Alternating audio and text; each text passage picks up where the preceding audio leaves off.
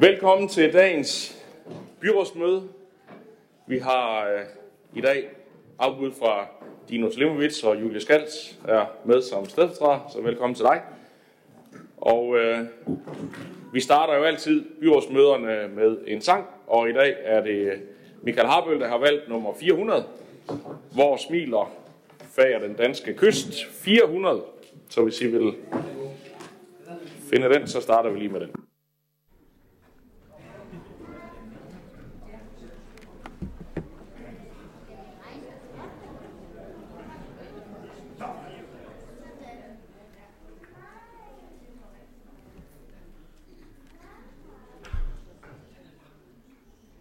Hvor smiler fager den danske kyst, og breder havnen og sol og bølge, og sommer sviger og siger løs, når solen ind i hinandens følge, og krumper luder ved Sjællands bord, mod hvide skuder og lys for sol.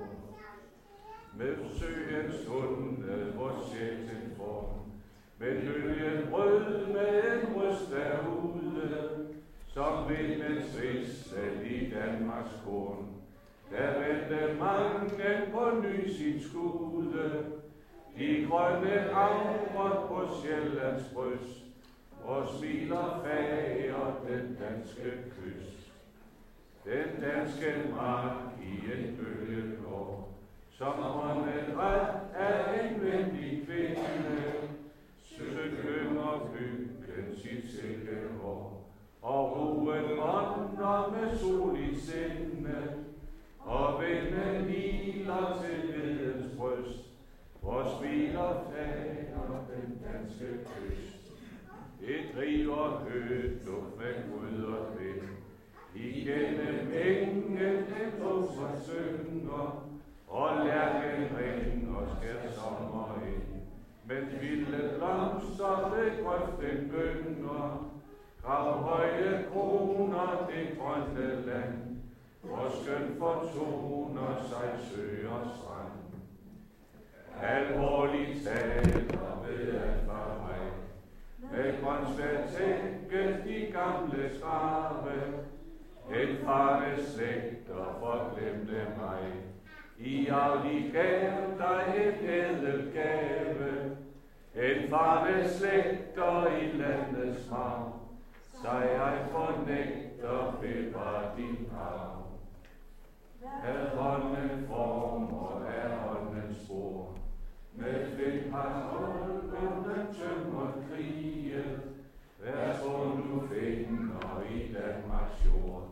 Er sjæl af den, der har bygget riget, hvis at du fatte dit væsens råd, skøn på de skatte, de efterlod.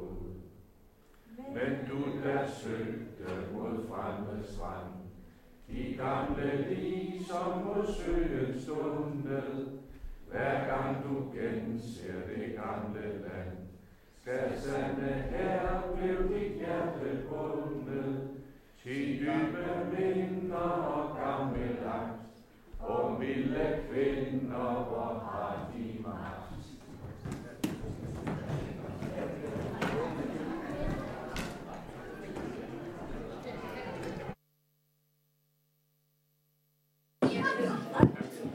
Således kom vi i gang med dagens øh, byrådsmøde. Og velkommen til alle jer, der også er mødt op. Jeg tænker, der er et enkelt punkt på dagens dagsorden, der har den største interesse. Det ser vi jo ind imellem på den her årstid, når der er budgetforhandlinger. Der er nogle forslag, der er nogen, der har holdninger til. Og det er rigtig fint, at der er nogen, der møder op og giver udtryk for det. Men øh, vi har en dagsorden, som øh, sag nummer 1 hedder godkendelse af dagsordenen. Og det skal høre, om der er nogen, der har bemærkninger til. Det er der ikke. Så kan vi hermed køre frem efter den. Og sag nummer to er nemlig lige præcis første behandling af byrådets budgetforslag. Øh, eller budgetforslag for perioden. Det er ikke byrådets forslag, men det er, budget, det er et budgetforslag fra 24 til 27, som øh, jo så skal første behandles i dag. Og der er det sådan rent formelt, at øh, styrelsesloven fastslår, at økonomiudvalget skal udarbejde et forslag til kommunens budget og flereårige budgetoverslag til byrådets behandling. Det skal fremsendes til første behandling for her 24 inklusive overslagsårene 25-27, og øh, det er så det, øh, vi gør i dag, og det der jo i bund og grund ligger i, i øh, det øh, konkrete budgetforslag, der vi behandler i dag, det er jo sådan set øh, et, et billede af, hvad det vil koste at køre kommunen videre med det nuværende uændrede serviceniveau og de rammebetingelser, der er dertil. Øh, og øh, det, der så har nok øh, fyldt mest i øh, den offentlige debat, det er jo så alle de forslag, der er til, hvordan kan man så skabe den balance, og dem kommer vi så ikke til at forholde os øh, øh sådan øh, formelt til i dag, men, men det kommer jo senere, når, når der nu er budgetforhandlinger. Der plejer at være mange, der vil øh, sige lidt øh, til øh, dagens øh, første behandling, og øh, jeg tænker, vi kører ligesom vi plejer, at jeg selv øh, starter, sagde hun, og øh, ellers øh, kører vi i rækkefølge efter partistørrelse. Jakob Lykke får ordet efter mig, så bliver det mig, Britt André Andersen, Diana Mos Olsen, Sabrina Bæk Brasselin og Anne-Marie Geisler Andersen. Så har vi vist været rundt ved alle partier, og så må vi se, om der er flere, der har lyst til at sige noget derefter. Men jeg skifter lige uh, talpapir her, og uh, så uh, siger, hvad jeg som, uh, som borgmester og på Venstres vegne vil, uh, vil fremsætte det her til. Og så håber vi, at vi kan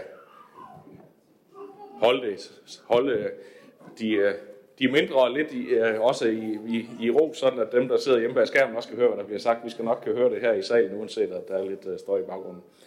Nå, men øh, det er blevet tid til den her budgetproces, og øh, her nu er det budgettet for 24 og frem efter, vi skal have samlet brækkerne til. Og det er nok ikke nogen hemmelighed for nogen, at øh, det her det er en vanskelig opgave, der venter os. Vi kender tallene og har set kataloger til, med forslag til ændringer og besparelser, og vi ved, at det er svære beslutninger, der skal træffes, og uanset hvilke af de forslag, vi kommer til at kigge på, så vil det komme til at berøre nogen øh, borgere i kommunen, og det er jo desværre rammebetingelserne, når vi sidder her og skal lægge et budget. Jeg vil gerne appellere til, øh, til byrådet, at øh, vi i øh, løfter den her opgave sammen, så øh, vi ud fra hver vores ståsted, hver vores parti går ind i de her forhandlinger med viljen til at tænke kreativt og konstruktivt. Det er der i høj grad brug for i år. Der er brug for, at vi lytter til hinanden og er villige til at indgå nogle kompromiser, så vi kan få den svære kabale om den kommunale økonomi til at gå op. Vi har selvfølgelig hver vores mærkesager, og der er valg og beslutninger, som vi hver især vil have svært ved at træffe. Det kommer vi desværre ikke udenom, men jeg er sikker på, at vi står bedst som byråd, hvis vi går samlet både ind og ud af forhandlingerne. Derfor håber jeg også, at vi ender ud med et bredt forlis, hvor vi viser borgerne, at vi sammen tager ansvar for kommunens velfærd og vækst og sætter en fælles retning for udviklingen. Forud for budgetforhandlingerne har jeg som de senere år mødtes øh, med jer hver især fra de forskellige partier, og jeg tror helt generelt, det er en fordel, at vi fornemmer lidt, hvor hinanden står, og vi har dermed også forhåbentlig større chancer for at kunne mødes i en god øh, aftale, selvom bagtæppet er svært, og det er nogle svære ting, vi skal forholde os til. I sidste uge på budgetseminaret, der blev vi sat grundigt ind i vilkårene for det kommunale budget, og øh, vi ved som sagt, det bliver en barsk omgang. Direktørområderne har budt ind med forslag til ændringer og besparelser, sådan så helt, helt i tråd med den opgave, vi fra politisk side har givet dem. Og derudover tager vi nok selv også nogle forslag med ind i de her forhandlinger. Noget vedtager vi måske, som det er foreslået. Noget kunne vi måske finde på at have, vil have en anden form på. Og noget forkaster vi måske og vil slet ikke gå videre med. Men et faktum er det, at vi bliver nødt til at spare. I de her kataloger der bliver vi præsenteret for forslag, der svarer til op til 2%, øh, som vi jo har bedt forvaltningen om at komme med. Det svarer til 54 millioner i 24 og 107 millioner om året i årene fremover. Men selv med det, så ser det desværre ikke ud til, at det er nok, hvis vi skal skabe balance i kommunens økonomi. Så selv hvis vi vedtog hele sparkataloget, ja, så får vi altså ikke såkaldt grønne nøgletal i det sidste budgetår. Og det er der mange grunde til. Og udefra kan man måske tænke, at øh, det burde vi have kunne forudse. Øh, men det er bare sådan, at det her på ingen måde er et udtryk for, at vi bare bruger løs af pengene med hovedet under armen. Tværtimod, for de sidste år, der lavede vi faktisk også, synes jeg, et ansvarligt budget, hvor vi imødekom de økonomiske udfordringer, som de så ud på daværende tidspunkt. Siden har virkeligheden så ændret sig, og derfor er sidste års besparelser, som vi var enige om at vedtage desværre ikke længere nok. På den nationale bane, der falder vilkårene ikke ud til Esbjerg Kommunes fordel, og det kunne vi umuligt have forudset. Det er selvfølgelig frustrerende, at tilfældigheder og andres kommuners økonomi får negativ indflydelse på vores budget. Det er et problem, som både vi og andre kommuner i høj grad adresserer over for politikerne på Christiansborg, og vi håber selvfølgelig på, at systemerne ændrer sig, så det hele på sigt bliver mere fair og forudsigeligt. Men det ændrer jo ikke på, at vores situation lige nu her, hvor vi bliver nødt til at lave et budget ud fra de vilkår, der gælder.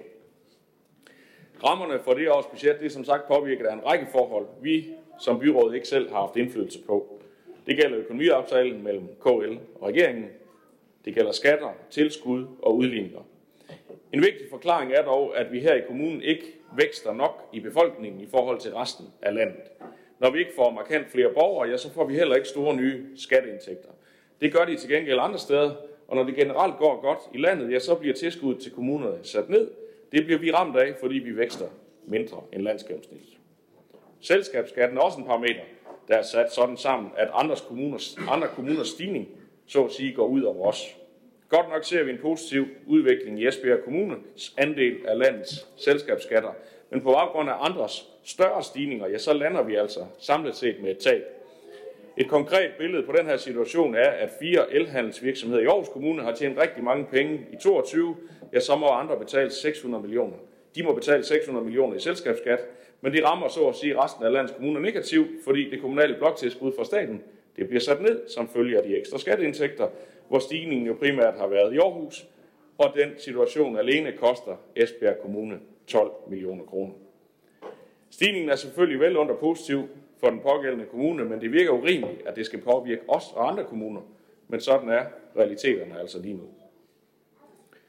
På den positive side lander grundskylden som en gevinst i Esbjerg Kommune, mens den omvendt er en udfordring hos andre kommuner. Hos os falder indtægten fra grundskylden godt nok i forhold til sidste års budget, men sådan er udviklingen på landsplan, og så kompensationen, vi får derfor, den overstiger de indtægter, vi mangler fra grundskylden. Der er også andre vilkår, der påvirker økonomien, og selvom vi kan håbe og arbejde på, at det ændrer sig i fremtiden, så er virkeligheden nu er her, nu er her altså, vi skal spare for at få pengene til at række. Når det så er sagt, så vil jeg gerne understrege, at vi ikke kan spare os ud af udfordringerne på den lange bane. Vi har brug for en positiv udvikling, og det skal vi også ture investere i. Det er så absolut nødvendigt, at vi får trukket flere borgere hertil, så vi øger skatteindtægterne. Og derfor skal Esbjerg også fortsat være en spændende og attraktiv kommune at bosætte sig i. Vi har brug for masser af hænder og kvalificeret arbejdskraft til at drive udviklingen fremad. Det gælder jo særligt inden for den grønne omstilling, hvor Esbjerg i høj grad er katalysator. Det er bare ikke nok, at alle de gode folk de arbejder her. De skal også gerne bosætte sig. Vi skal kunne tilbyde et liv og en hverdag, der er både god og tryg, når det gælder den grundlæggende velfærd gennem hele livet, øh, og også byde på interessante muligheder i såvel arbejds-, familie- og fritidslivet. Det handler altså om at finde balance, hvor vi sikrer kernevelfærden og samtidig skaber rum til udvikling. Og netop det er jo også grunden til, at vi sidste år valgte at satse på oplevelser og kultur i den nye strategi, og vi satte også øh, og vi satte en pulje penge af til at forfølge det spor. På samme måde øgede vi sidste år midlertidigt tilskud til Education Esbjerg, så satsningen på at styrke Esbjerg som uddannelsesby forhåbentlig også kommer til at bære frugt med flere unge mennesker, der får øjnene op for vores kommune og slår, slår sig ned her. Begge områder er eksempler på tiltag, der på den lidt længere bane skal sikre, at vi i fremtiden kommer til at vækste, og dermed kan undgå de her sparerunder i fremtiden. Hvis man nu laver en lille analogi til en privat virksomhed, så kan man jo i den situation blive nødt til at spare på omkostninger, hvis man er lidt presset og skal skabe økonomisk balance. Men som regel, så kræver det jo investeringer i nye løsninger, nye produkter, hvis man skal vækste og i deres situation tjene flere penge. Men heller ikke i en privat virksomhed kan man jo bare investere mere, end økonomien tillader. For en investering kræver jo også, at der skal tjenes nogle penge for at betale for det tiltag. Og sådan er det jo sådan set også lidt hos os. Selvom vi ikke er sat i verden for at tjene penge, så skal der jo være balance i tingene. Og det er den balance, vi skal forsøge at finde på bedst mulig vis i de kommende uger. Til sidst vil jeg minde om, at øh, vi jo alle bor i en kommune med et kæmpe potentiale for udvikling. Det kan rigtig mange andre også se, og lige meget, hvor jeg selv kommer hen i både ind- og udland, så taler folk om Esbjerg byens evne til at gå forrest og få ting til at ske. Vi skal selvfølgelig udnytte alle de muligheder, for det er nødvendigt, at vi også satser på det, vi skal leve af i fremtiden. Der sker så meget her hos os, og det er på få år, der er skabt tusindvis af nye arbejdspladser, ligesom da vi har kæmpe store projekter i pipeline jo primært omkring øh, Esbjerg Havn. Alt det må og skal vi også kunne omsætte til den udvikling og vækst, vi har brug for, så vi styrker de økonomiske vilkår, og dermed skaber en endnu stærkere og mere attraktiv kommune for os alle. I næste uge der tager vi hul på de her budgetforhandlinger, som vi selvfølgelig går ind i med ønsket om at gøre det bedst muligt for borgerne, men jeg tror bare, at vi bliver også nødt til at desværre have den anerkendelse, at det her det kommer til at gå ondt nogle steder, uden at øh, vi i dag, eller jeg gør i hvert fald ikke, kommer til at forholde mig til konkrete forslag, øh, men, men så er der bare, øh, det er bare nogle svære ting, vi kommer til at skal drøfte de næste uger, og det bliver vanskeligt at finde øh, gode løsninger, som øh, alle også vil synes er helt fantastiske, men, men det er desværre rammebetingelserne, som vi, vi kigger ind i, og det må vi forsøge på bedst mulig vis at navigere i. Så jeg håber, at vi kan stå sammen så mange som muligt, så længe som muligt, så vi i fællesskab kan skabe et fundament for fremtidens velfærd og vækst her i kommunen. Og det var ordene herfra, og så vil jeg kaste bolden videre til øh, Socialdemokratiet og Jakob Lykke. Værs øh, god til dig. Nu skal jeg ligesom jeg også kan få tændt for en mikrofon. Sådan. Tak for det, Jesper. I dag behandler vi budget første gang. Forud venter budgetforhandlingerne, og i de kommende dage, der skal vi helt sikkert bruge rigtig mange timer sammen i mødelokalet, og vi skal helt sikkert også gennemføre mange spændende debatter. Helt overordnet, alt hvad vi gør, gør vi for de borgere, der bor og lever i vores skønne kommune. De er alle sammen vores ambassadører for vores kommune, i håbet om at kunne tiltrække endnu flere borgere til vores kommune. Når vi ser rundt i Esbjerg Kommune, hvad er det så, der springer os i øjnene? Hvad er det, vores ambassadører kan lokke andre her til med? Er det vores museer, eller vores grønne åndehuller, vores dygtige uddannelsesinstitutioner, eller er det måske vores kulturelle mangfoldighed? For os i Socialdemokratiet er det alt det og mere til. Men allerklart står det, det som binder vores kommune sammen, det er fællesskab og ambitioner kommunens vegne til gavn for de borgere, som bor i kommunen. For ligesom en person ikke kan fløjte en hel symfoni uden hjælp fra sit orkester, så kan Esbjerg Kommune heller ikke bestå uden det store fællesskab. Så simpelt er det. I Esbjerg Kommune vil vi hinanden. Vi vil det fælles bedste. Det kan man kende os på. Og vi kommer i fælles mål med den grønne omstilling. Vi kommer fælles i mål med at skabe rammerne for et trygt liv for alle. Fællesskabet er en del af Esbjerg Kommunes DNA, og det kan og skal bruge og kunne mærkes på vores politik. Og det kræver, at vi både tænker langsigtet og ikke mindst kortsigtet. Det er afgørende, at vores perspektiver ser langt ud i fremtiden, men også, at vi tager livtag med de udfordringer, der er lige foran os. I Socialdemokratiet arbejder vi hårdt for at have begge perspektiver og sætter barn højt for den udvikling, vi ønsker for hele kommunen. Altid med det store fællesskab som kerne. Derfor, kære byrådskollegaer, vi kommer ikke udenom at skulle investere. Ud for det viste om, at man ikke kan spare sig ud af en krise. Vi skal investere i forebyggelse på flere kernevelfærdsområder. Man kan sige, at i det her tilfælde nok med branding, nok med pseudokommunikation. Vi skal have fat i de grundlæggende områder som daginstitutioner, folkeskoler og boliger for enhver penge på. I år er budgetarbejdet udfordret på både stigende driftudgifter i vores forskellige forvaltninger og faldende skatteindtægter, som Jesper lige har nævnt. Hertil kan vi tilføje, at udligning ikke er til Esbjergs fordel. Det er bare for at sige det mildt. Udgifterne på det svært styrbare sociale voksenområde er stigende, som den er i hele Danmark, hvor borgernes behov for social støtte og indsatser stiger. Vi ser ind i et kommende regnskabsresultat for 2023 med et forventet mere forbrug på ca. 90 millioner kroner på voksenområdet. Et svimlende stort beløb, når man tænker på, hvor det ellers veludviklede samfund, hvor en meget stor del af befolkningen er i arbejde. Sociale arbejdsmarkedsudvalg drøfter budgetudfordringer hver eneste måned, og har netop gennemført en svær budgetbesparelse på det sociale område. Vi er dog desværre fortsat ikke i mål. Det er derfor både en nødvendighed, at Sociale Arbejdsmarkedsudvalget tilføres flere penge, men naturligvis også, at vi fortsætter vores arbejde for at bringe mere balance på området. Det er min klare holdning, at vi er forpligtet til et fornuftigt serviceniveau. Vi skal fortsat udvikle vores område, fordi vi ønsker at tilbyde borgerne med handicaps og udsathed et værdigt liv i Esbjerg Kommune. Det må vi ikke slække på. På Social- og Arbejdsmarkedsudvalget område, andet område, er vi optaget af at understøtte virksomhederne med at skaffe den nødvendige arbejdskraft. Det har en høj prioritet, men vi lykkes i al beskedenhed faktisk ret godt med en god indsats fra ikke mindst Jobcenter i samarbejde med byens Esbjerg Kommunes uddannelsesinstitutioner. Green Skills i Esbjerg er et eksempel på, hvordan vi i Esbjerg formår at tænke nyt om understøttelse af arbejdskraftens kompetencer med opmærksomhed for både ind- og udland. Det skal vi holde fast i. Vi er her rigtig langt fremme i Esbjerg Kommune.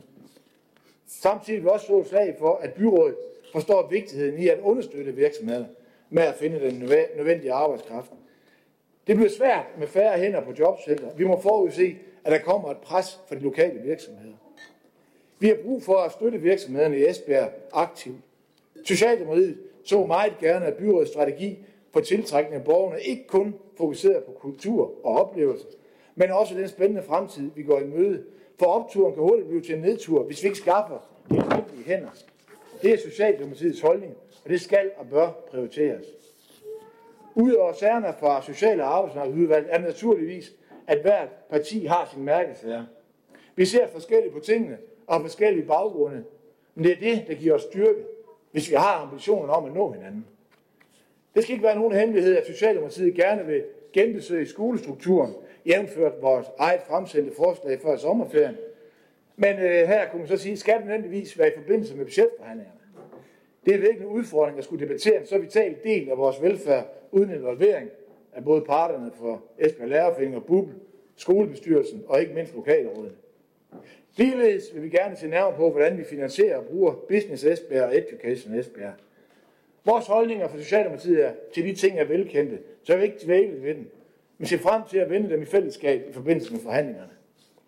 På miljø- og klimaområdet ønsker vi fortsat investering i den grønne omstilling, så vi, de generationer, der er repræsenteret her i dag i salen, tager ansvaret for at forvalte tingene, så de næste generationer ligesom ligeledes får en grøn og sund kommune at leve i. I Esbjerg Kommune har vi besluttet, at vi vil være CO2-neutrale i 2030. I 2030. Det er om 6 år og 4 måneder. Vi har faktisk ret travlt. Det er uden tvivl en rigtig, men også en nødvendig beslutning at arbejde hen imod.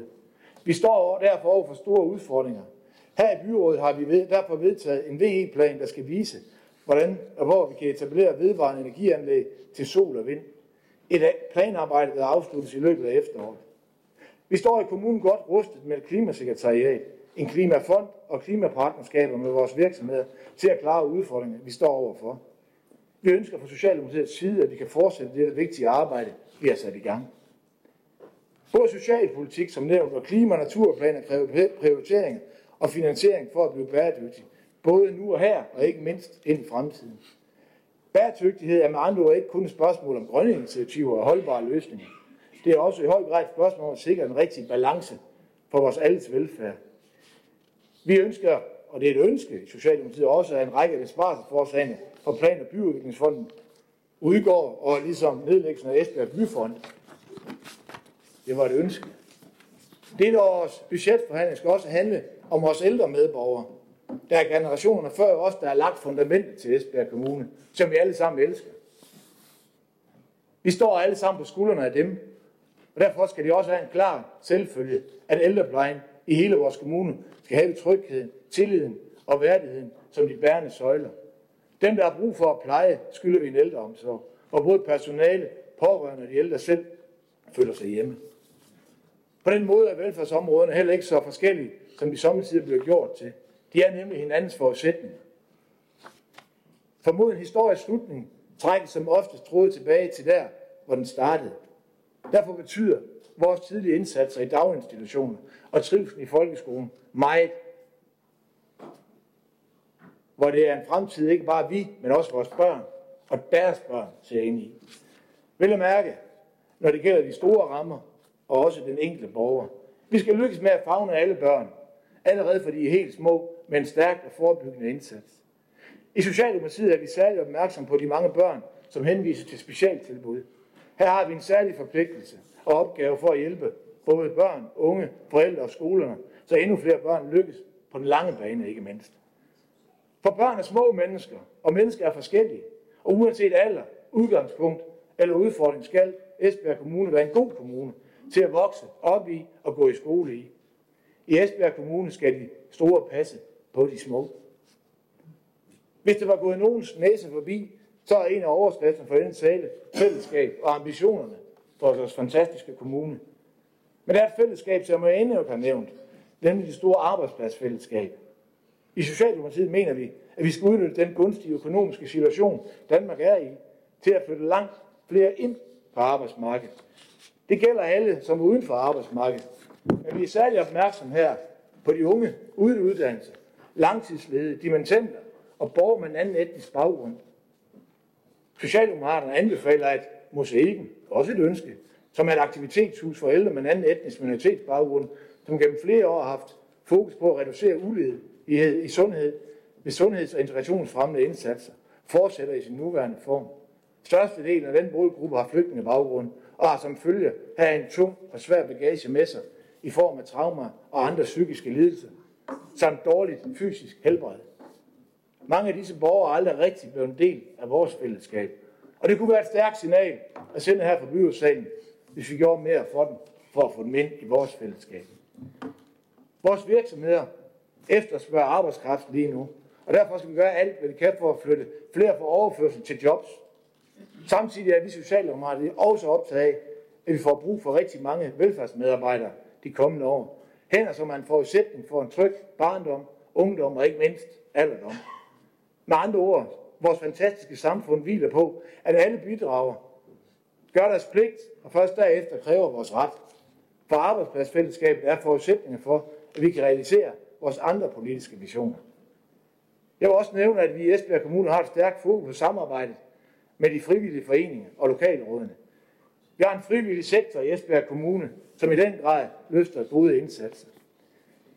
Det hele handler således om, at Esbjerg Kommune skal være en god kommune for alle. En kommune, hvor vi værner om det, der binder os sammen. Ikke kun lige nu, men også i fremtiden. Og intet afsæt er stærkere end fællesskabet. I Socialdemokratiet vil vi sætte en bæredygtig retning for Esbjerg Kommune. En retning, der skal styrke velfærden og sikre os en grønnere fremtid. Vi har nemlig en lang række fælles udfordringer, der kræver fælles løsninger, udtænkt i fællesskab.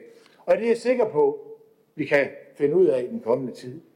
Der appellerer jeg også til byrådets partier om at påtage sig et ansvar til at forhandle et ansvarligt og fremadskuende budget på plads.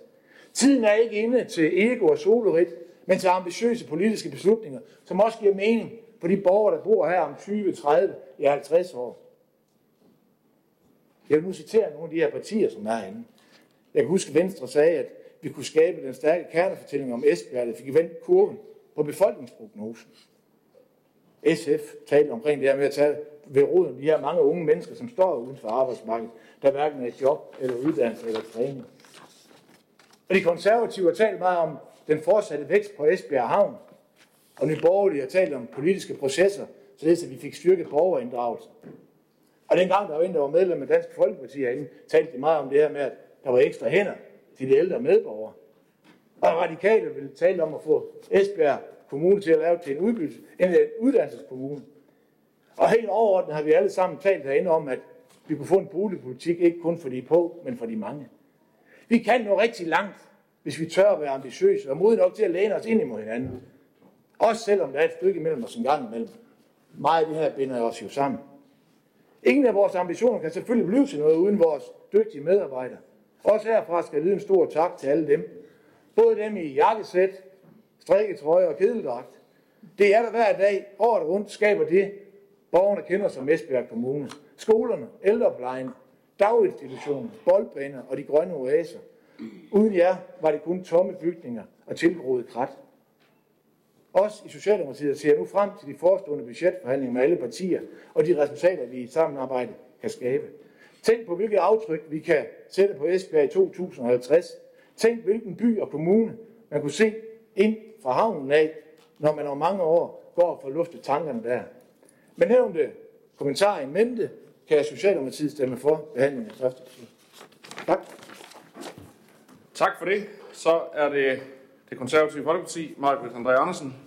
Vær så god, og hvis du lige selv vil trykke på knappen, så gør det det lidt nemmere for mig. Tak. Igennem. Ja, nu er der. Tak for det. Jeg kommer til at starte årets øh, budgettale til denne første behandling en lille smule anderledes end de tidligere år. Og det gør jeg, fordi at vi i den konservative byrådsgruppe synes, at tiden og situationen kender på lidt en anden start, end vi traditionelt har taget. I kommunerne der er vi meget afhængige af økonomiaftalen, der laves mellem KL og regeringen hvert eneste år. Meget af det, der ligger i aftalen, det er enormt uforudsigeligt fra år til år, og samtidig er det svært at forudsige resultaterne af de parametre, vi bliver vurderet ud fra, som borgmesteren også var inde på i sin tale. De her mange parametre, som vi bliver målt på, det gør det næsten umuligt at forudse, øh, om det vil være til fordel eller for ulempe for den enkelte kommune, om vi går i plus eller minus, når pengene hvert år skal deles ud blandt kommunerne. Når jeg tænker over det, så kender jeg faktisk ingen andre sektorer, der skal mestre så stor en uforudsigelighed, hvor man ikke selv er herre over udfaldet. En ting er, at vi skal håndtere det, uforuds øh, det uforudsigelige, men hvad der næsten værre er, er, at regeringen er med til at skrue forventningerne til den velfærd, som vi skal kunne levere, op på et ekstremt højt niveau over for borgerne, hvor vi så i kommunerne kan se, at vi kan ikke indfri de her forventninger. Tværtimod, så er vi i en situation, hvor vi må skære på velfærden. Regeringen siger, der er penge nok, dansk økonomi er bumstærk, I må prioritere. I virkelighedens verden, så står kommunerne og siger, der er ikke penge nok. Vi oplever et større økonomisk pres på nogle områder. Vi må spare på den nære velfærd på andre områder. Vi kan vist godt blive enige om, at der er en vis diskrepans mellem de udsagn, der på henholdsvis den ene og den anden side. Men intet desto mindre, så er det den virkelighed, vi befinder os i. Regeringen siger et, kommunerne og borgerne oplever noget andet. Regeringen siger, at der skal være tid til den enkelte, så vi kan spille kort med de ældre på plejehjemmene. Regeringen vil dele gratis kulturpas ud til unge uden for uddannelsessystemet og arbejdsmarkedet ved at give gratis adgang til en række kulturtilbud som museer, teatre, biografer. Et tiltag, som vi i kommunerne ved ikke virker, for det har vi nemlig prøvet af, og som diverse eksperter i øvrigt stærkt betvivler effekten af. Regeringen vil også give intensive læringsforløb, der skal løfte folkeskolens svageste elever. Alt sammen er det jo sympatiske tiltag. Nogle af de her opgaver bliver der sendt penge øh, med ud til, som oftest ikke helt nok, så vi som kommune selv skal finansiere en andel selv, eller kun til de første år, så vi står efter et par år og skal finansiere det selv. Andre ting må vi så prioritere os ud af, som det så fint lyder. Min pointe er blot, at regeringen ikke ligefrem er med til at forventningsafstemme med borgerne. Den er vi i kommunerne enige om. Og jeg forstår faktisk godt, at borgerne har svært ved at forstå det. Og hvis jeg skal være helt ærlig, så har jeg også en anelse svært ved at forstå det. Det giver ikke meget mening. Statskassen buner af penge, dansk økonomi er robust, men vi skal lave massive massiv. Jeg kunne faktisk godt tænke mig, at Christiansborgs politikere kom lidt tættere på virkeligheden ude i hverdagen, så de kan se, men også lære om det, de er beslutningstagere på, for det kan jo have store konsekvenser for den service, borgerne oplever, når de træffer beslutninger.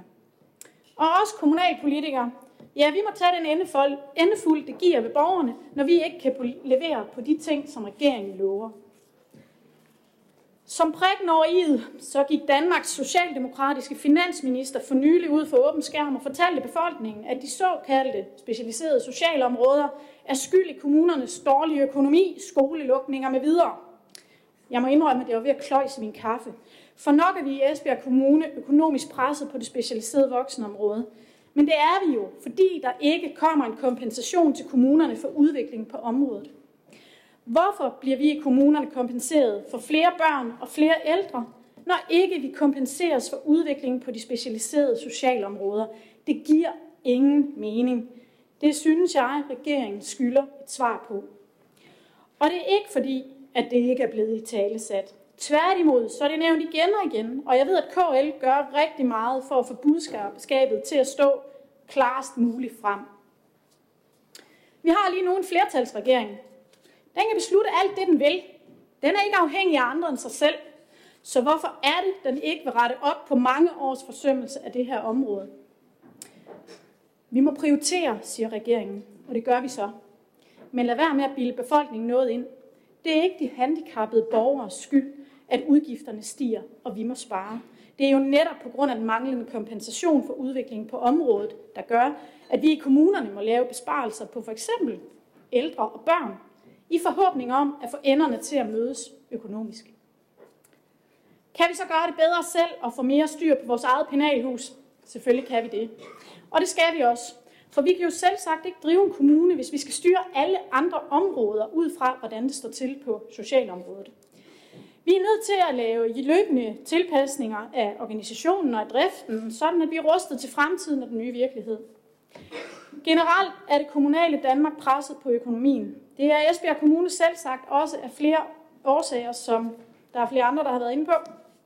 Vi må være ærlige over for hinanden. Dette års budgetforhandlinger bliver en form for økonomisk brandslukning. Men jeg må også indrømme, at det her det kommer ikke så meget bag på mig og den konservative byrådsgruppe. Der er ofte blevet visket i krogene, at det der var helt galt alle de gange, jeg tidligere har rejst mit syn på, at økonomien gik i den forkerte retning, set i forhold til vores befolkningsprognoser, demografi med mere. Jeg har ikke talt på, hvor mange gange jeg har lagt øre til bemærkninger fra kollegaer, der betvivlede, når jeg på vegne af det konservative Folkeparti fremlagde vores syn på og bekymring over udviklingen i økonomien. Det er gentaget over for det konservative Øh, Folkeparti flere gange, end jeg kan tælle på hænderne, at man skal ikke sige, at ulven kommer, når den ikke gør. Men kære kollegaer, ulven er her nu, og den er, ikke bare, den er her ikke bare. Den er både glupsk og den er sulten. Det konservative Folkeparti har været med i langt de fleste budgetaftaler. Vi har taget ansvar for at trække tingene i den rigtige økonomiske retning, men det har ikke været nok. Men vi har gjort, hvad vi kunne, ud fra de forudsætninger, der var på det tidspunkt. Jeg synes, at det er tid til, at vi også står sammen og tager ansvaret for at få bragt økonomien på ret kurs igen, ligesom vi også har stået sammen om de løsninger øh, og fundet enighed øh, ved tidligere års budgetforlig. Jeg bliver altid sådan lidt bekymret, når der er kollegaer, øh, når der fra kollegaer ytres, at vi kun skal se et eller maksimalt to år frem, når vi taler økonomi. Udsagnet det begrundes ofte med, at der er stor usikkerhed om, hvordan økonomiaftalen bliver fra år til år. Det er jo også rigtigt nok. Men det har vi konservative det bare lidt anderledes med. Vi vil sådan set hellere være lidt mere på den sikre side, så vi får lagt lidt fra i de år, hvor økonomiaftaler kommer til vores fordel, så vi har lidt på kistebunden i de år, hvor økonomiaftalen går os imod. Vi er godt klar over, at det ikke altid kan lykkes, fordi man er mange om at finde enighed, når man indgår i en budgetaftale. I det konservative Folkeparti, der synes vi ikke, det er holdbart, og vi synes heller ikke, det er ansvarligt at køre økonomi på den måde, hvor vi kun skæler til de første to år. Derfor mener vi, at vi bliver nødt til at kigge på år 3 og 4 også, velvidende, at vi ikke får bragt tallene helt i balance i de år. For os er det dog afgørende, at vi ikke lader økonomien flagre ud i det uvisse, og det er vigtigt for os, at vi får trukket tallene i den rigtige retning. Vi håber, trods mange forskelligheder på tværs af partier, at vi kan finde en vis enighed om, at vi bliver nødt til at påtage os det ansvar, det er at få rettet op på kommunens økonomiske situation. Nu har vi jo også brugt lidt tid på at grave os ned i den her Index 100-rapport. Og vi er da også faldet over nogle områder, som vi tænker, vi skal lige have kigget lidt mere nysgerrigt på. For at nævne nogle få, så øh, springer det jo lidt i øjnene, i hvert fald på os konservative, at vi i centralsforvaltningen bruger flere penge end de kommuner, som vi bliver sammenlignet med i rapporten. Og derudover så kunne det tyde på, at området for børn med særlige behov ikke er fyldt med, fuldt med udviklingen, fordi det socioøkonomiske indeks er faldende. Og så burde udgifterne på det her område jo alt andet lige også falde. Men det håber jeg alt sammen, vi kan få set på. Derudover så mener vi, at hele organisationen bør efterses med henblik på at trimme til og ruste organisationen til fremtiden og den nye virkelighed, vi befinder os i. Det mener vi kun, vi kan gøre, hvis alt igennem fra top til bund. Der ligger et par enkelte forslag om, om, om omorganisering, øh, men vi mener fra konservativ side, at det ikke er nok. Vi vil gerne rejse spørgsmålene, om vi har den rette ansvarsfordeling mellem direktørområderne. Skal vi have samme antal fagudvalg, som vi har i dag? Hvor mange ledelseslag er der brug for? Og kan man gøre det anderledes, end vi gør i dag? Vi har tidligere givet direktionen en lignende opgave, men på en eller anden måde, så føler vi ikke helt fra den konservative byrådsgruppes synspunkt, at vi er nået helt i mål. Nye tider kræver oftest en nytænkning af det, vi plejer at gøre. Derfor giver det rigtig god mening for os at se, at vi får gået organisationen og strukturen igennem.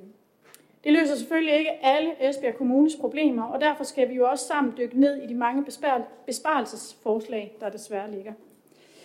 Det er ingen hemmelighed, at det her det bliver ikke let for nogen af os, der skal sidde og forhandle, og ej heller for resten af byrådet. Jeg vil ikke lyve over for borgerne, for det her det kommer selvfølgelig til at kunne mærkes. Og vi kommer også til, øhm, øh, og vi kommer til på en del områder ikke at kunne holde samme niveau, som vi har gjort tidligere. For vi har ganske enkelt ikke råd til at køre videre på samme niveau, som vi har gjort. Det siger jo sig selv, man kan ikke bruge flere penge, end man har, og derfor må vi også sætte tæring efter næring. Så ud fra et konservativt synspunkt, så er besparelser uundgåelige. Men samtidig kalder det for os at se også på, at man i de enkelte fagudvalg og i fagforvaltningerne tør se på, hvordan vi kan gøre tingene anderledes, end vi gør i dag. Lave nogle nødvendige strukturelle ændringer, tilpasninger, sammenlægninger, flere teknologiske løsninger og så videre, for at man kunne løse den her opgave bedst muligt inden for de rammer, vi er underlagt. Fagforvaltninger har den sidste periode ligget vandret for at finde mulige besparelsesforslag, som de kunne lægge frem for os politikere.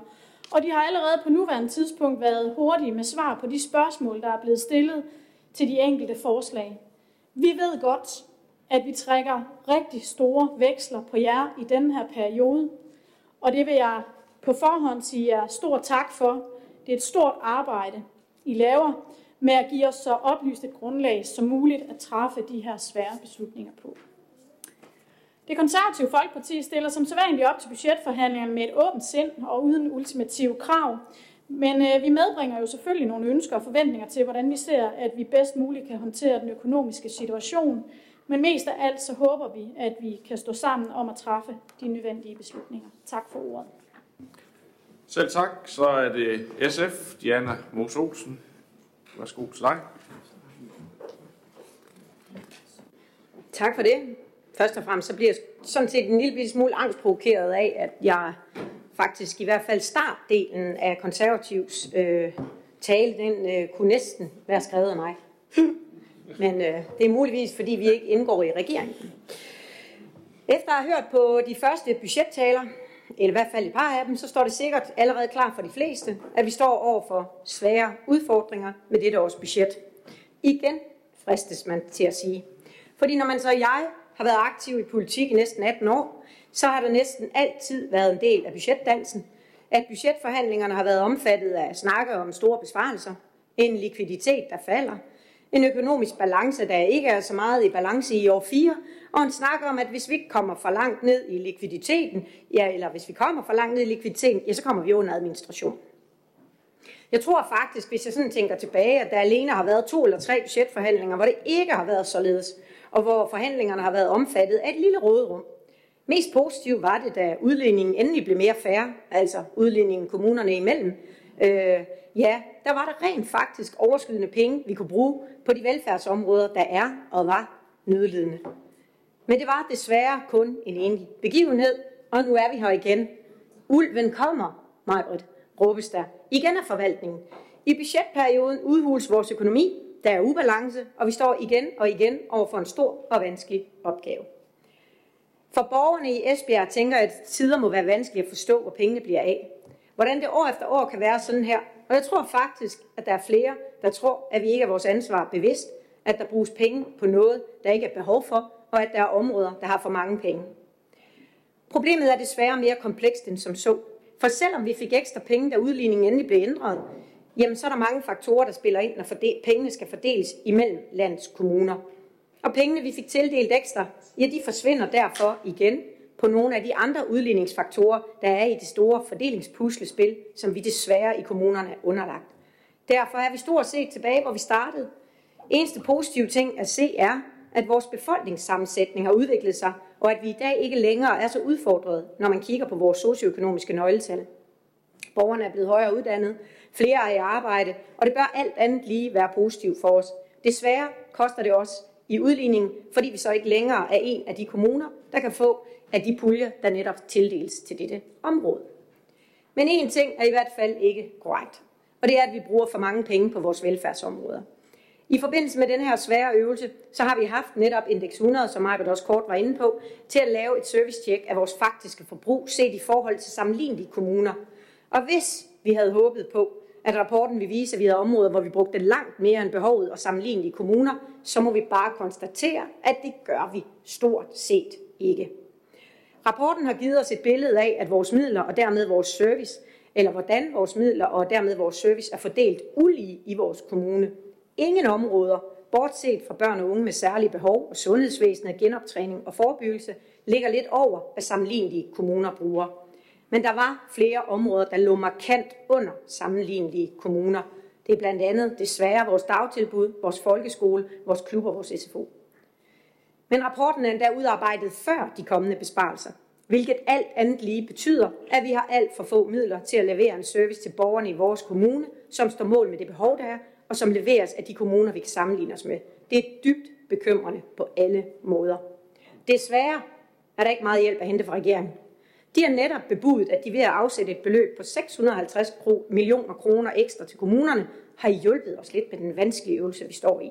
For de ved, at vi står i den alle sammen. Det lyder super mange penge, når man lige læser det, men for Esbjerg Kommune, så er det ikke meget mere end 12 millioner kroner per år. Tak for det. Det forslår lidt som skrædder i helvede. Det harmonerer jo på ingen måde med, at vi står over for at skulle spare helt op til 3,3 procent af driften i 2027, hvilket er mere end 100 millioner kroner årligt. Noget mere. Der er ikke nogen tvivl om, at vi står over for en vanskelig øvelse, og på forhånd har forvaltningen derfor udarbejdet besparelsesforslag, der skal hjælpe os på vej. Men det er skræmmende læsning. Og der er ikke mange af de foreslåede besparelser, der hjælper os med at tiltrække flere borgere, eller som gør hverdagen nemmere for de borgere, der bor i Esbjerg Kommune i dag. Når man som SF'er kigger ind i de kommende forhandlinger, så er det med en frustration og også med en vrede imod en regering, der gladeligt fortæller om et stort økonomisk rådrum, men som samtidig spiser kommunerne af med så få midler, at de ved, at borgerne rammes af kæmpe besparelser i stort set alle kommuner, og dermed også Esbjerg. Det er på ingen måde i orden, at de er så tonedøve over for de udfordringer, vi står overfor, og man fristes derfor til civil ulydighed, til skattestigninger og til protester. Men inden vi når dertil, kommer vi naturligvis til at indgå konstruktivt i de kommende forhandlinger med fokus på at holde hånden under vores velfærdsområder, der er nødlidende, og med et håb på og om, at vi ved fælles hjælp kan finde nogle rimelige løsninger. Men der skal ikke herske nogen former for tvivl om, at vi finder det umådeligt vanskeligt, og vi har svært ved at se, hvordan vi skal komme igennem disse kæmpe besparelser. Tak for ordet. Selv tak. Så er det nye borgerlige Sabrina Bæk Barslin. Mange tak. Når man går ind i politik, jamen, så gør man det lige så meget, fordi man har en vision om at udvikle, forandre og skabe en bedre tilværelse for alle ens medborgere. Jeg må nok erkende, at, det, at jeg ikke havde forestillet mig, at når jeg blev valgt ind i byrådet, at man så allerede fra første budgetlægning og allerede også igen her anden gang, ser ind i øh, besparelser og ingen former for politisk råderum til udvikling. Jeg vil sagtens kunne stå her og sige en hel masse om, at jeg politisk vil prioritere det ene efter det andet område, og i talesæt, at jeg ikke vil spare på nogen specifikke områder. Virkeligheden er bare den, at hvis vi ikke stopper op og tager et økonomisk ansvar, så ender vi i en situation, hvor Esbjerg Kommune ender, bliver underlagt den statslige luksusfælde i form af at blive sat under statslig administration. Og vi ved jo alle sammen godt, at staten ikke formår at forvalte borgernes skattekroner kvæg det både konservativ Folkeparti og SF lige har præsenteret deres budgettaler. Så jeg øh, kan tilslutte mig kritikken af regeringens prioriteter, men så vil jeg heller ikke trætte jer med det længere. Sidste år der lagde jeg op til, at vi fik lavet et øh, sparekatalog til dette års budgetlægning. Sparkataloget er her, og for nogle områder så er der virkelig blevet brugt tid på at præsentere spareforslag med baggrund af optimering, effektivisering og fornyelse og udvikling karakter. Vi kan ikke nøjes med kun at spare i 2024. Derfor vil jeg også godt foreslå, at vi øh, i gang sætter en proces, hvor vi får kigget nærmere på de seneste 8-10 års politiske prioriteter. Prioriteter, som ikke er lovbehæftet, men som er en økonomisk byrde for kommunen. Tiden ændrer sig, og jeg kan ikke lade være med at tænke, at nogle af de prioriteter, der er blevet foretaget tidligere, øh, ikke længere hører til nutiden. Har vi brug for de samme tiltag? Er der overlap mellem nogle af de tidligere beslutninger, og kan vi med fordel fusionere nogle af de indsatser, vi har til gang for borgerne?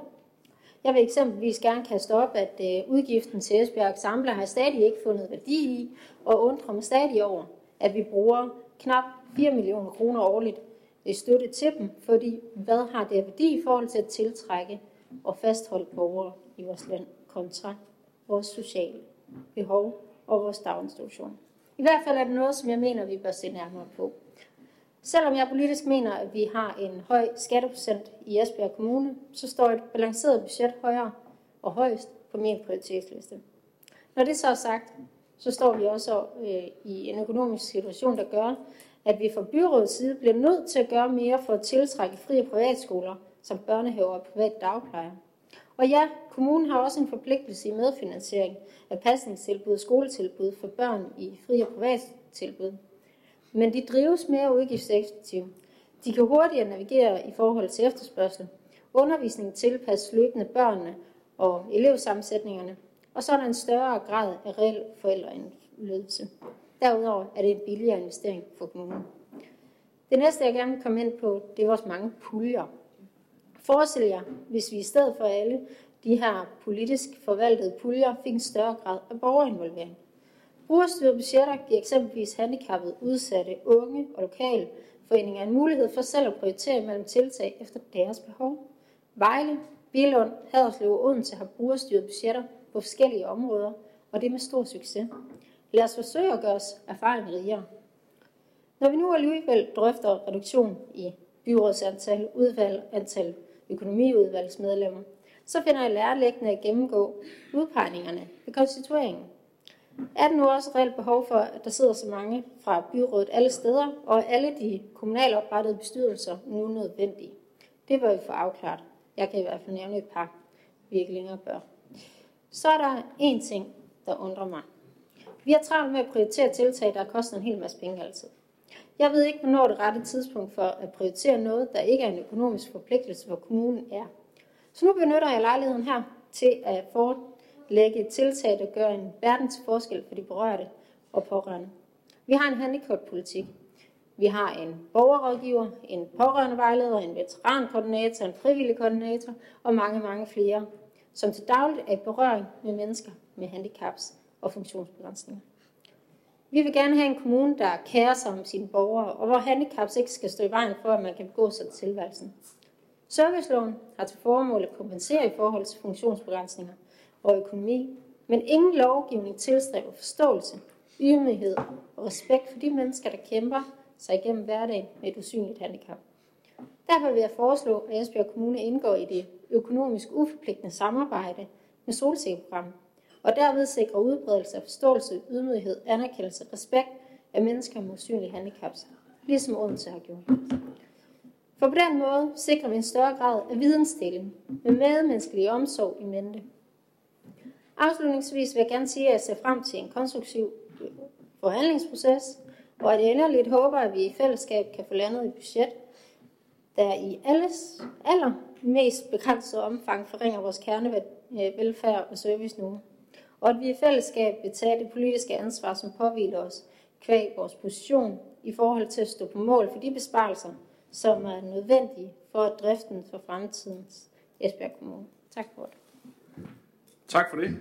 Så er vi nået til sidste taler i den indledende runde. Radikale Venstre, Anne-Marie Geisel Andersen. Værsgo. Jo, tak. Ja, jeg kunne også, ligesom de andre, sige øh, det samme som mig, Britt, men jeg vælger nu at holde min, min egen budgettal også. Øh, da jeg sent i går aftes startede på den her budgettal, efter at have brugt det meste af weekenden på at pløje mig igennem de mange budgetforslag, ja, så vidste jeg ikke rigtigt, hvor jeg skulle starte. For der er mange forslag, desværre jo så hovedsageligt spareforslag. Og hvis man synes, at vi har haft nogle svære budgetforhandlinger de senere år, ja, så ser det jo mere end svært ud i år. En ting det er, at vi de senere år har sat gang i for mange ting til, at vi har mulighed for at følge op på dem. Det var vi nogen, der forsøgt at påpege allerede de første par år, hvor vi var med til at forhandle budget. For det nytter ikke at lave en masse planer, hvis man ikke også har råd til at implementere dem. Det er at skyde folk blå i øjnene. Lokalsamfund og ildsjæl, der ligger masser af kræfter i at inddrage borgerne, skabe fede projekter og måske endda finde fondsfinansiering. Det er ikke at imødekomme dem at sætte penge af til strategier, planer eller projektering, hvis man ikke også har råd til at føre halvdelen af det ud i livet. Og der kunne vi godt have været bedre til at prioritere. Når det så er sagt, så havde det jo på ingen måde løst de store økonomiske udfordringer, som vi står overfor i dag. For regeringen gør det ikke let for os, som flere har været inde på. Lokalpolitisk der er man bundet på hænder og fødder. Der er så mange rammer, vi skal agere indenfor. Anlægsloft, serviceramme og kollektiv afstraffelse, hvis vi våger f.eks. at sætte skatten op, eller sågar, hvis en kommune har en ekstraordinær stor indtægt. Det mest absurde eksempel på det i indværende år er det, at Aarhus Kommune har fået en ekstraordinær stor indtægt via selskabsskatten. Det er jo rigtig dejligt for Aarhus, men desværre så betyder det, at alle andre må bøde for det. Her i kommunen skal vi som nævnt betale stort set det samme, som I jo får ud af den ene milliard, som regeringen har været så gavvild at give til de 98 kommuner og fem regioner til deling. Lige i omegnen af 13 millioner kroner. Det er selvom vi jo absolut ingen skyld har i, eller gavn har i, at en anden kommune har nogle virksomheder, som klarer sig ekstraordinært godt. Og det er jo bare et eksempel. Med den ene hånd får vi et 60 millionbeløb over bloktilskuddet, med den anden der tager man stort set det samme. Og der bliver lavet reform på reform, hvor vi i kommunerne bliver straffet økonomisk, hvis vi ikke ændrer adfærd. Men vi har ikke midlerne til at omlægge vores indsats, og de følger ikke altid med. Det specialiserede socialområde, det er så udsultet, at vi har et underskud på over 100 millioner kroner.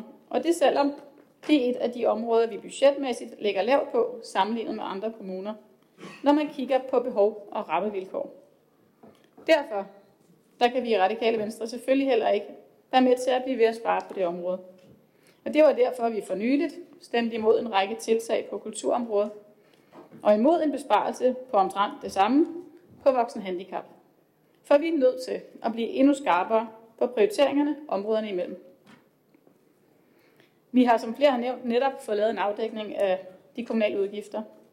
Vurderet ud fra behovet og vilkårene på de forskellige områder, der bruger vi i Esbjerg Kommune relativt mindre på dagtilbud, skole, SFO og klubtilbud samt voksenhandicap, inden vi bruger på eksempelvis centraladministrationen og ældreområdet.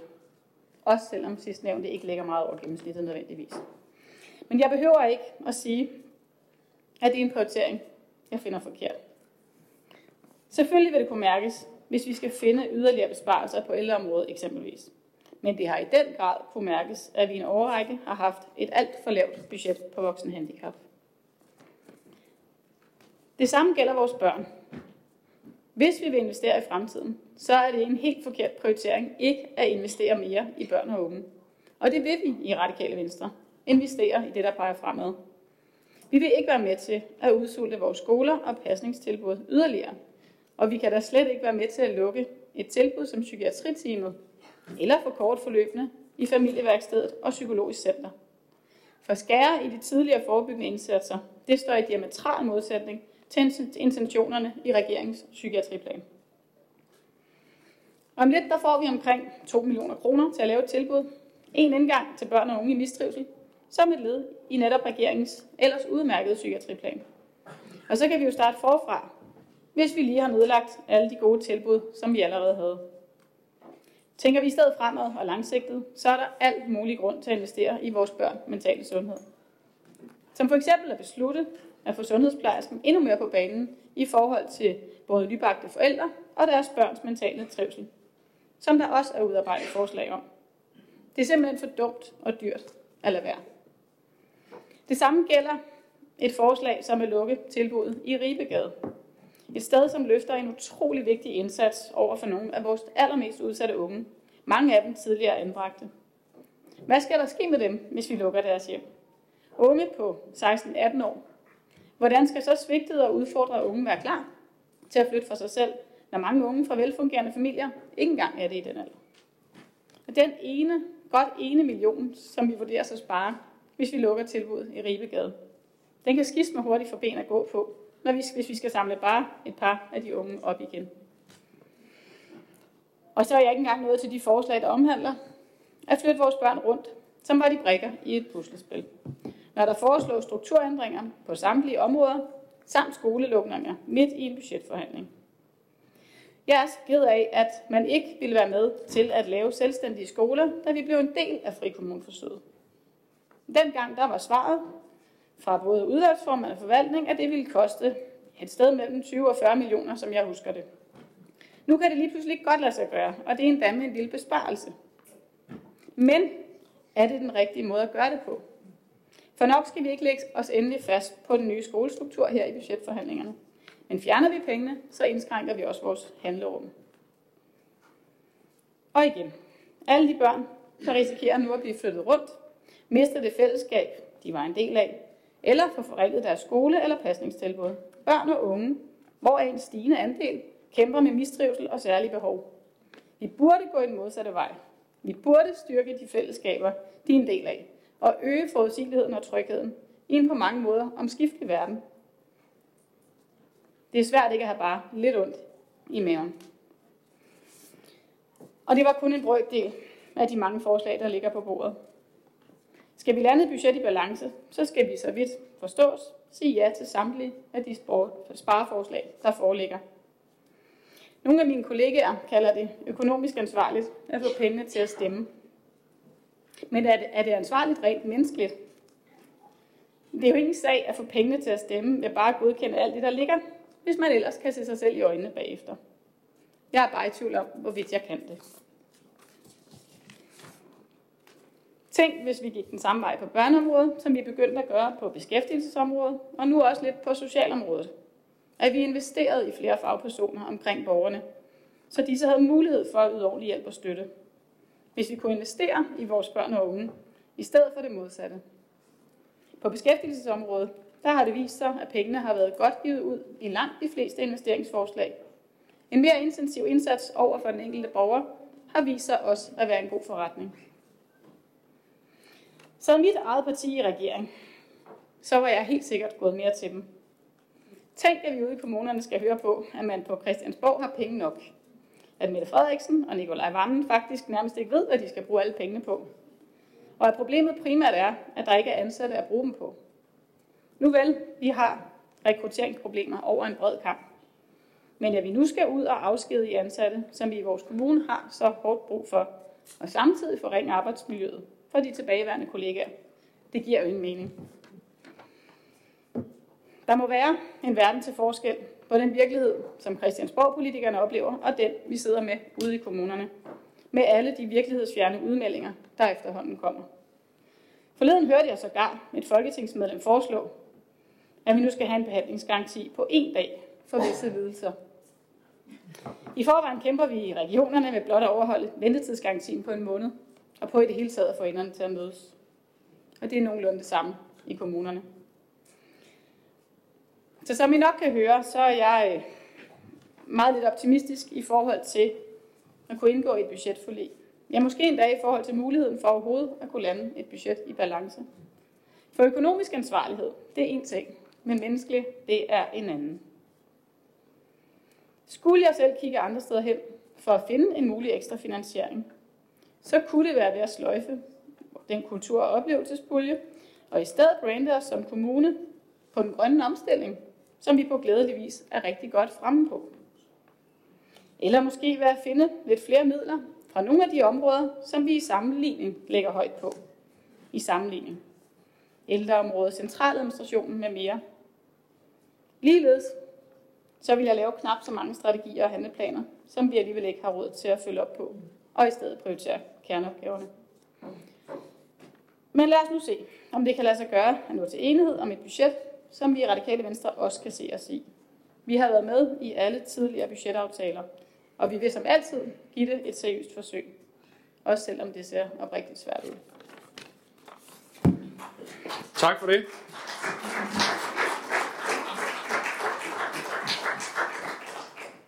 Jeg skulle lige til at sige, at der ikke var flere på tallisten, men så kom Hans Erik Møller på banen, så du får ordet. Værsgo, Hans Erik. Ja, tak. Og det er bare lige en kommentar til konservativs øh, budgettale, hvor I siger, at øh, I har været inde og kigge på den her rapport, og, og den viser jo rigtig mange ting. Den viser også, hvilke områder vi lægger over, og hvilke områder vi lægger under. Og så bliver der nævnt, at øh, for eksempel børn med særlige behov, der lægger vi noget over. Det vil man i hvert fald ind og kigge på. Så vil jeg gerne bare anbefale, at man kigger også på rapporten som helhed. Fordi når man kan se, at dagtilbud, folkeskolen, SFO og klubber, der ligger vi langt under, så tror jeg, at det hænger sammen med, at vi ligger langt over på børn og unge med særlige behov. Og det kunne da være, at det var fordi, at vi ikke har investeret nok i tide. Øh, så kunne det jo være, at det hele det rent faktisk passer sammen. Tak for det. Tak for det. Ja, der kan være mange sammenhænge og mange øh, holdninger til, hvordan der kan prioriteres, og det er lige præcis øh, noget af det, som vi kommer til at bruge en hel del tid på i den, øh, i den, kommende, i den kommende periode. Det, jeg tror, det står klart for enhver, hvis ikke det gjorde det i forvejen, at det her det er godt nok en svær øvelse, vi står over for som byråd, og at vi, der er ikke nogen nemme løsninger, og der er ikke, der, jo, der er måske gode forslag imellem, men der er rigtig mange forslag, som, som mange vil have det rigtig svært med, og det gælder nok os alle sammen. Så det må vi prøve at se, hvordan vi får, øh, får kigget øh, og igennem og, og, og, og løst øh, opgaven, som jo, vi jo skal. Fordi det nemme var selvfølgelig bare at sige, at det kan ikke lade sig gøre, som, som der var nogen på Fanø, der signalerede, inden de fik lidt økonomisk hjælp øh, her øh, i sidste uge. Men øh, tak for jeres indspark, og øh, jeg tænker, at vi med det så formelt kan, øh, kan oversende øh, budgetforslaget her øh, til til, øh, hvad hedder det, til byrådets øh, anbehandling, som vi så kommer til, og øh, dermed øh, runde det her budgetpunkt af for i dag. Og øh, det er jo helt op til jer, der sidder nede bagved, som jo helt sikkert er på grund af budgettet, øh, om I vil blive her, eller I vil forlade byrådssalen nu. Øh, det er, vi har modtaget signal, det jeg tror, der er ikke nogen tvivl om, hvad I mener, og, og tak, øh, tak fordi I også kommer og, og hvad hedder det, med, en, med en stille markering af, hvad I, hvad I synes om et enkelt forslag. Godt. Med det, så øh, godkender vi behandlingen her. Det bringer os øh, videre til øh, sag nummer 3, som øh, handler om øh, Boligforeningen Fremads, afdelingen 3, øh, Søndermarken. Øh, der er det sådan, at Esbjerg Kommune den 12. april har modtaget en ansøgning fra Boligforeningen vedrørende brug af den kollektive rådret, til udskiftning af køkkener og badeværelser i afdeling 3, Søndermarken i Esbjerg. Den kollektive rådret betyder, at det er lejerne selv, der vælger, om de ønsker køkkenet eller badeværelset skal udskiftes, og dermed selv vurderer, om de ønsker lejeforholdelsen. Hvis en lejer ønsker at benytte sig af den kollektive rådret, ja, så øh, øh, til både køkken og bad, så medfører det en huslejestigning på ca. 32 procent og en slut husleje på 800 kroner per kvadratmeter. Det skal jeg høre, om der er nogle bemærkninger til, at vi siger ja til. Det er der umiddelbart ikke, så det kan vi hermed godkende. Det bringer os videre til sag nummer 4, som handler om en kommuneplan, ændring og lokalplan for projekt Høst i Esbjerg, en sag fra plan- og byudviklingsudvalget. Henning Ravn, den får du lov til at sige lidt til. Værsgo. Tak. Oven på alle de her sølvheder, vi har hørt om, så er det jo også dejligt, at der sker nogle rigtig gode ting, en masse udvikling her i byen, fordi den her plan om en, eller den her sag, der handler om vedtagelse af en kommuneplanændring og en lokalplan for det, der populært kaldes Porto X. Når hvis vi har vedtaget den her, så muliggør det jo etableringen af et stort PTX-anlæg med henblik på produktion af ammoniak i stor skala ved at omdanne grøn strøm fra vind og sol. Denne ammoniak er tænkt udskibet fra Esbjerg Havn, og derfor er der fastsat rammer for, hvordan anlægget skal både vejbetjenes, klimasikres og i øvrigt indpasses i det omliggende landskab. Stort set alt, hvad der findes af myndigheder, har været involveret i den her planlægning, og der er også selvfølgelig udarbejdet en miljøvurdering. Der har været en idéhøringsfase indledningsvis, hvor der ikke kom nogen høringssvar, i den 8 ugers lange offentlige høringsperiode indkom der fem høringssvar, tre fra virksomheder og to fra den samme forening. Disse høringssvar de indeholdt nogle bemærkninger til planændringerne. De øh, indeholdt anmodninger om yderligere oplysninger, og der var kvittering for modtagelse af forslagene, og også et tilbud om oplysninger om installationer i området, hvis ikke vi skulle have kendskab til dem. Alt sammen gode bemærkninger og kommentarer, der dog ikke er anledning til ændring i de fremsatte forslag. Projektet her er meget ambitiøst, og det falder godt i tråd med Esbjerg Kommunes målsætning i forhold til hele den grønne omstilling. Så plan- og byudviklingsudvalget og økonomiudvalget har godkendt forslagene og anbefaler byrådet at gøre det samme. Tak. Tak for det. Jørgen Bosen Andersen. Ja, tak. Vi vil også gerne lige bidrage med en kommentar. Klimatiltag og, øh, og initiativer til at imødekomme øh, den grønne omstilling er meget vigtige. I SF ser vi gerne flere konkrete tiltag, og vi synes ikke, det er nok bare med hensigtserklæringer, øh, som vi oplever alt for tit fra regeringen i forhold til implementering af den grønne omstilling. Nu er vi heldigvis i gang med at realisere projekter rundt omkring i Esbjerg Kommune. Øh, det er spændende. Nu skal vi så øh, bare vise, at vi kan iværksætte det i konstruktivt samarbejde med lokalområderne. Med hensyn til PTX-anlægget, som vi har på programmet i dag, kan man sige, at det i hvert fald også øh, er et konkret tiltag. Endda så på den helt store klinge, øh, som også kommer til at gøre en stor forskel i forhold til øh, klimaindsatsen og den grønne omstilling, som Henning Ravn har været inde på. For vi vil jo gerne gå foran med, med den udvikling i Esbjerg Kommune. Det medfører så, at vi får et PTX-anlæg med god beliggenhed, der kan fremstille ammoniak og brint i stor skala, som herefter kan eksporteres ud af Esbjerg Havn. Vi må ikke glemme, at planforslaget er, øh, har en væsentlig indflydelse øh, øh, på miljøet, og det skal vi selvfølgelig tage alvorligt. Sideløbende med den nærværende miljørapport udarbejder Miljøstyrelsen en miljøkonsekvensrapport, øh, af det samlede konkrete projekt, altså Høst PTX Esbjerg. Dette bør sikre, at øh, etableringen er miljømæssigt forsvarlig i det hele taget. De fem høringssvar giver efter vores vurdering heller ikke anledning til ændringer. Så øh, alt i alt, så ser vi frem til at komme videre med projektet. Tak for det. Der er ikke flere, der har bedt om ordet, så det ser ud til, at vi kan være helt enige om og godkende. Det gør vi. Og det bringer os videre til sag nummer 5, som er et forslag til kommuneplanændring omkring en autocamperplads i Ribe. Henning Ravn, du får ordet igen. Vær så god. Jeg kan da bare fortsætte med de positive historier så, fordi øh, Ribe det er jo, som alle nok ved, kommunens turistmagnet, og der gøres rigtig meget fra mange sider for at tiltrække turister fra hele Europa. Ja, faktisk fra hele kloden, tror jeg. Flere og flere turister kommer til byen i autocamper, og det er et voksende segment. Der findes i 100.000 af disse i Europa, og det er også i Danmark et voksende øh, segment.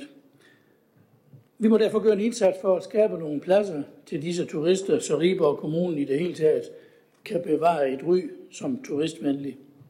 Denne plads her kan være et supplement til campingpladsen og autocamperpladsen ved Kammerslusen, men oprigtigt talt, så tror jeg ikke engang, det her er tilstrækkeligt i fremtiden.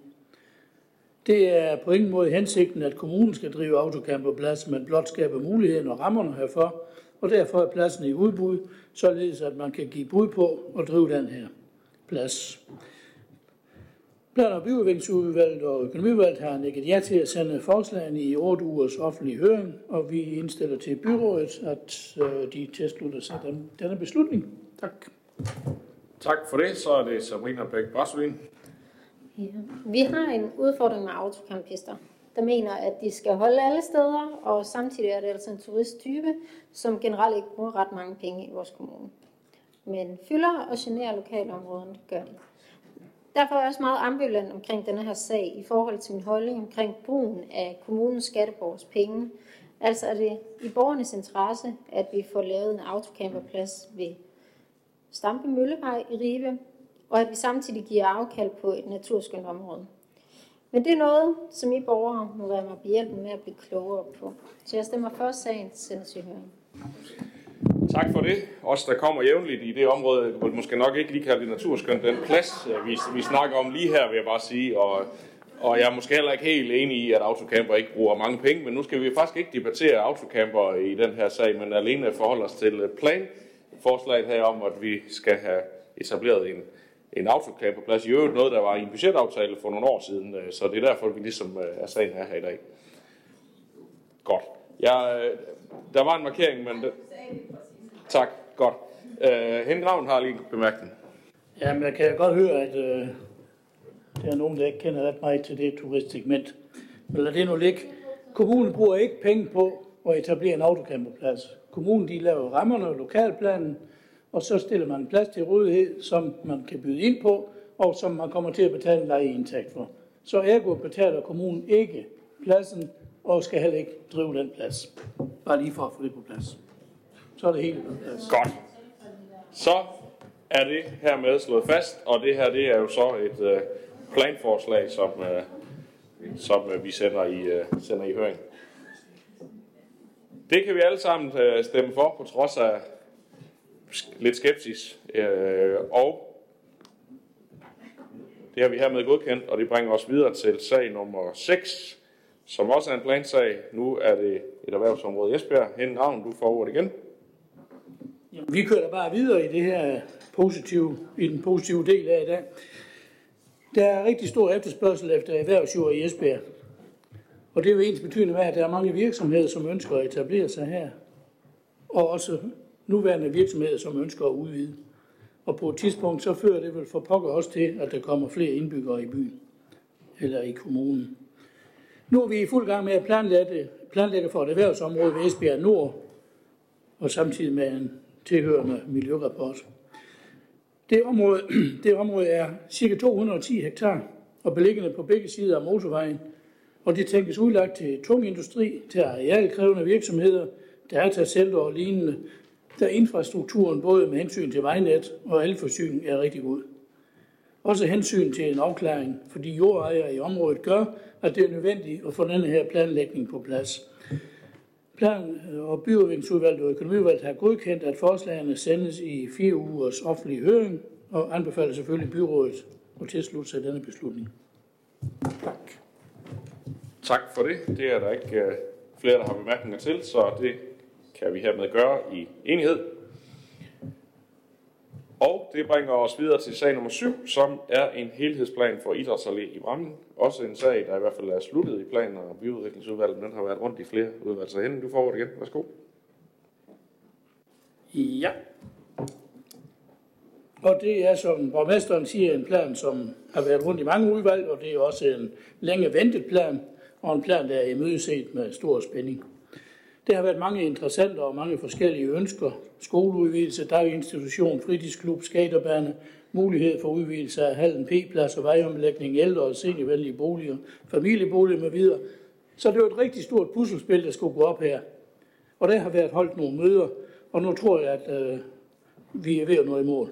Stort set alle forvaltninger og udvalg har været involveret i det her.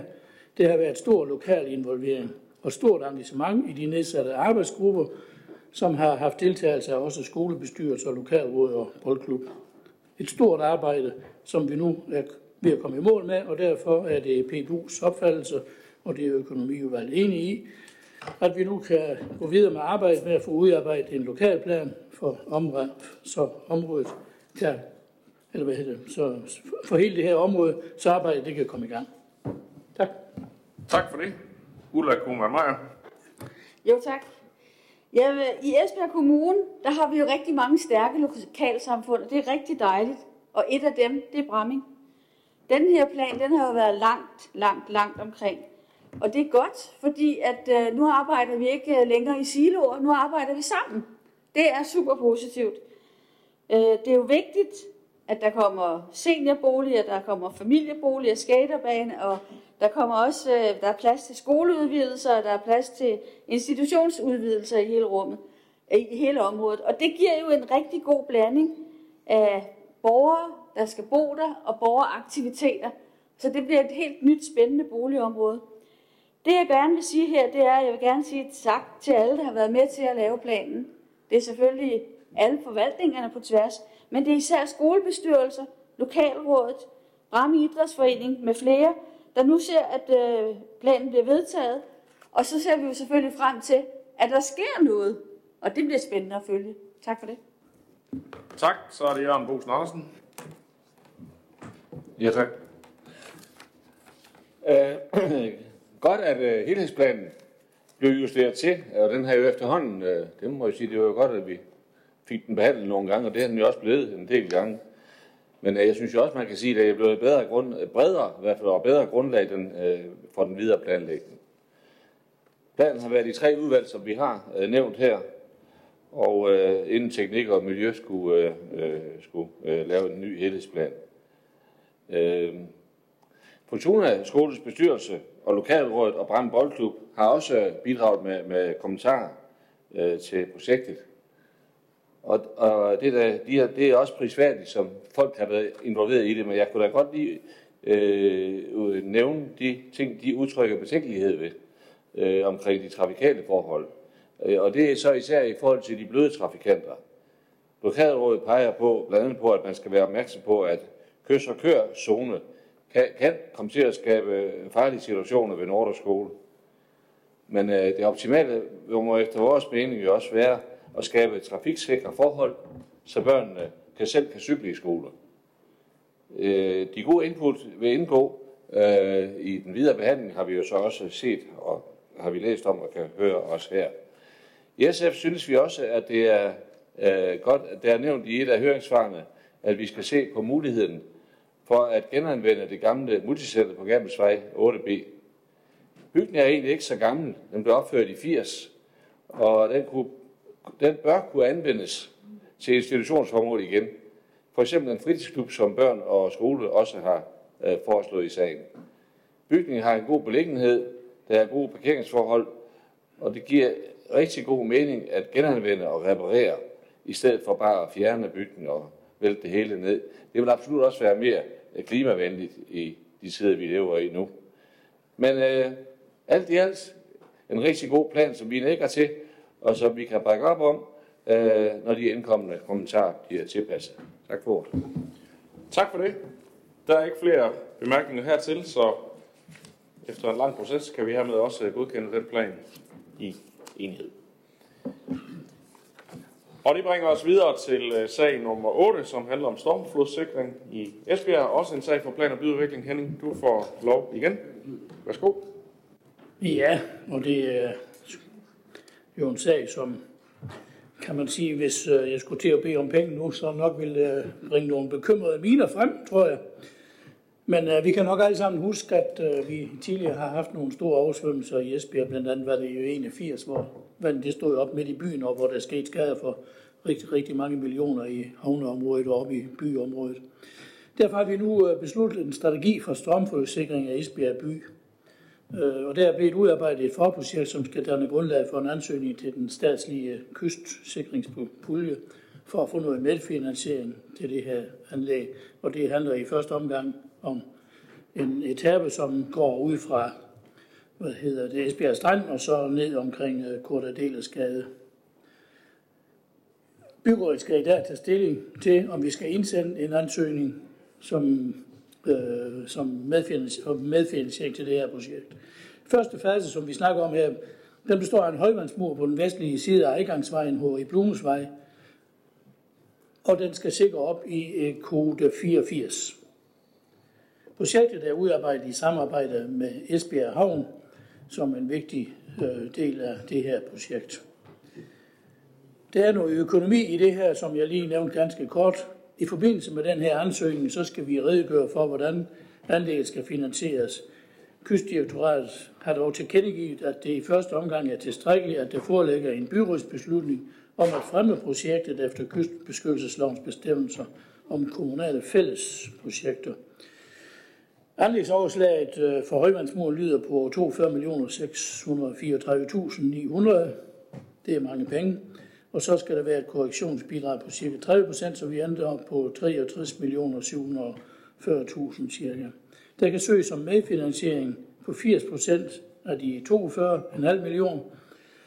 Vi kan dog ikke være sikre på, at vi øh, får øh, alle pengene, fordi der kunne også være andre, der søger. Øh, derfor så har vi kun regnet med, at vi får cirka de 17 millioner, det er cirka halvdelen af de maksimale 80 procent.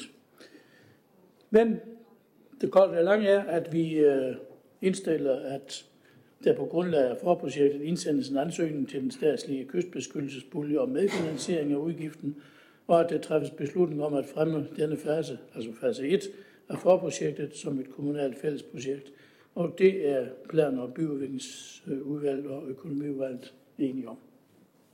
Tak for det. Så er det Jørgen Bosen Andersen. Ja, tak. Ja, det er i hvert fald ikke en billig løsning, som Henning han også er inde på, og det er, det er nærmere en dyr løsning. Men det de, globale, globale, de globale klimaudfordringer, de gør jo altså, at øh, det er øh, en nødvendighed, og det er noget, vi øh, simpelthen er pisket til at få lavet. Øh, vi synes, at øh, det er en god idé, at projektet er opdelt i øh, nogle faser. Og vi starter med højvandsmuren. Det er også fint, som jo meget hurtigt kan blive nødvendigt ved stormen. Vi får en storm, eller det, der var i 81. Vi ved, at det kommer. Det er bare et spørgsmål om, hvornår det kommer. Desværre har vi ikke de samme regler som i Holland, hvor det er nemlig hvor det er for staten, øh, der finansierer 100% af de udgifter, man har til det her. Vi kan få op til 80%, som Henning også var inde på, øh, i tilskud fra kystdirektoratet. Og det er nok rigtigt, vi får ikke det hele. De 62 millioner, det svarer faktisk til øh, cirka 62 millioner. Det svarer faktisk til det, i rundetal til den udgift, der var med at øh, estimeret til Darm som vi godkendte i byrådet tidligere på året. Her var vi så heldige at få 29 millioner fra staten. Vi kan håbe på, at det samme sker i forhold til stormflodssikringen af Esbjerg by. Men det er nok ikke 100% sikkert i hvert fald. Fase 2 ligger længere ude i fremtiden. Der er endnu mere uh, omfattende end det her, og det er der ikke sat pris på endnu. Men vi kan vist godt begynde at spare sammen til det, for det bliver en meget stor udskrivelse til den tid. Lykkes det at få havnestrøget etableret i fase 2, kan det blive en fantastisk overgang øh, mellem by og havn. Præcis det, som vi har efterlyst øh, i forbindelse med byfornyelsesprojektet. På den måde kan vi jo faktisk til den tid slå to fluer med et smæk, nemlig stormflodssikring og skabe mulighed for at udvikle byen tættere på havet. Derfor bakker vi op om projektet og synes også, at vi skal indsende øh, øh, an, øh, om en ansøgning. Tak. Tak for det. Så er det Anne-Marie Geis Lansen. Jamen, jeg vil egentlig bare kort sige, at for det første, så synes jeg, det er en utrolig vigtig indsats. Øhm, men så blev jeg simpelthen bare så glad for at se, at, øh, at punktet klima havde fundet vej til en sagsfremstilling. Fordi øh, det var virkelig noget, der blev talt ned dengang jeg foreslog, at det skulle være punkt i vores sagsfremstillinger. Så jeg, øh, jeg håber egentlig bare, at det vil være fast praksis fremover. Og så selvfølgelig også, at vi arbejder videre med de overvejelser, der ligger under punktet. Tak for det. Det er noget, der er indarbejdet øh, fast, og det er i hvert fald ikke første gang, jeg ser det, så det, øh, det, har, øh, det er, har lige så stille fået en vej ind i vores øh, systemer. Godt, vi øh, ser ud til, at vi i enighed også kan godkende sagen her. Det kan vi. Og det bringer os til den sidste sag på den åbne dagsorden, sag nummer 9, som handler om afrapportering på centrale udmeldinger fra, på kommunikationsområdet. Det er faktisk en sag fra Social- og Arbejdsmarkedsudvalget, selvom man måske ikke lige kunne læse det i overskriften. Men Jacob Lykke, du får ordet her. Værsgo. Jo tak. Nej, det ser lidt øh, kryptisk ud, men øh, ikke desto mindre så er det en sag fra 27. september sidste år, der modtog alle landets kommuner en såkaldt central udmelding fra Social- og Boligstyrelsen om tegnsprogs- og punktskrift-indsatsen til børn og unge med varig høretab eller alvorlig synsnedsættelse. Styrelsen udtrykte i udmeldingen bekymring for, om kommunerne og regionerne koordinerer og samarbejder om i det her i tilstrækkelig grad at bruge udbuddet af højt specialiserede, specialiserede indsatser til både børn og unge med netop disse udfordringer. På baggrund af disse udmeldinger valgte Socialdirektøren, det Socialdirektør Forum og KKR Syddanmark i fællesskab at udarbejde afrapporteringer vedrørende de berørte indsatser og det regionale samarbejde herom. For kort at opsummere, så står der i de førnævnte rapporter, at kommunerne i Syddanmark er meget tilfredse med samarbejdet og koordination på tværs af kommunerne, regionerne og de landsdækkende institutioner på området. Ydermere fremhæfter desuden, at det aktuelt vurderes at være en tilstrækkelig grad af koordination og samarbejde i forhold til anvendelse og opretholdelse nødvendige udbud af højt specialiserede indsatser på det pågældende område.